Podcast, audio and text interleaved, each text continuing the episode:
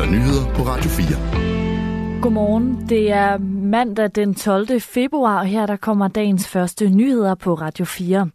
En effektiv behandling, som har vist gode resultater for patienter med knoglemavskræft, er blevet afvist af Medicinrådet. Og det har fået flere patienter til at se mod udlandet for at få behandling, fortæller Carsten Levin til Radio 4. Han er formand i Dansk Myeltomatoseforening for patienter med knoglekræft. Jeg har kendskab til to der prøver at skaffe pengene og har fundet ud af, hvordan de gør i Tyskland. Der er i hvert fald en, jeg kender til, der prøver at sælge sit hus. Han fortæller, at foreningen får flere og flere henvendelser fra patienter, som vil vide, hvordan de får behandlingen.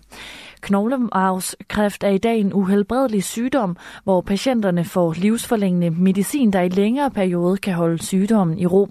Den nye behandling er godkendt i EU og gives allerede i dag til patienter i blandt andet Tyskland. Der er rigtig gode responsrater, og der er nogle opfølgende data, der også viser, at der går længere tid for, at man får tilbagefald i sin sygdom, hvis man giver det her i modsætning til standardbehandlinger. Det siger Ulf Christian Frølund, der er ledende overlæge ved hematologisk afdeling på Sjællands Universitetshospital.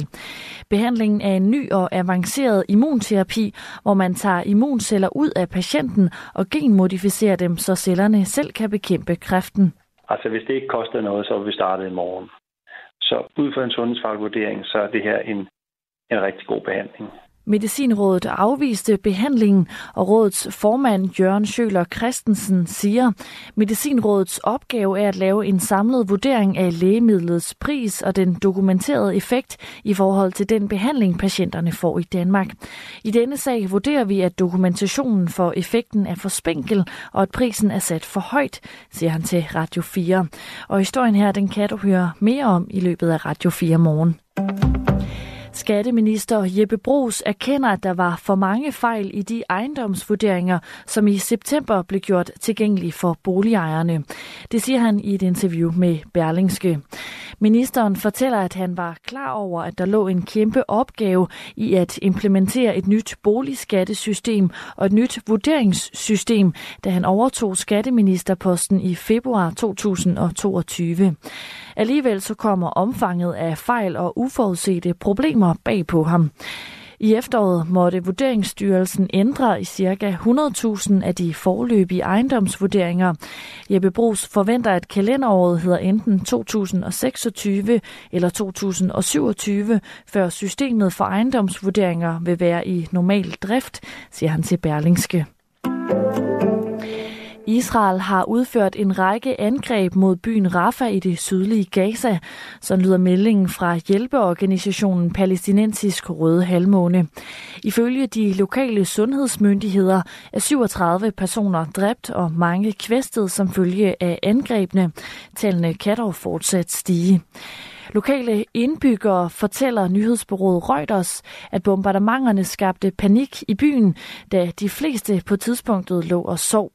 Ifølge indbyggerne blev to moskéer og adskillige huse ramt i angrebene, som angiveligt blev udført af både fly, kampvogne og krigsskibe. Også Israels militær oplyser, at det har udført en række angreb mod det sydlige Gaza natten til i dag. Ifølge militæret har landets specialstyrker befriet to gisler i netop Rafah. Indehaveren af verdensrekorden i maratonløb, den 24-årige Kelvin Kiptum, er død i en trafikulykke. Det er et overvældende tab, skriver Kenyas sportsminister på X. Kenya har tabt en helt særlig juvel, lyder det videre. Ifølge den kenyanske avis Nation kom Kiptum sammen med sin træner og en kvinde kørende langs en vej nær løberens fødeby, da ulykken skete. Ifølge kenyanske medier omkom også Kiptums træner i ulykken. Den lokale politichef beskriver ulykken som en soloulykke. De nærmere omstændigheder er uklare. I oktober løb Kiptum maratondistancen i tiden 2 timer og 35 sekunder, og det er første gang, at nogen har løbet distancen hurtigere end 2 timer og 1 minut. Overskyet med udbredt regn, slud eller sne. Temperaturen ligger mellem frysepunktet og op til 7 graders varme. En svag til jævn vind omkring vest. Det var nyhederne her på Radio 4, læst og redigeret af Sofie Levering.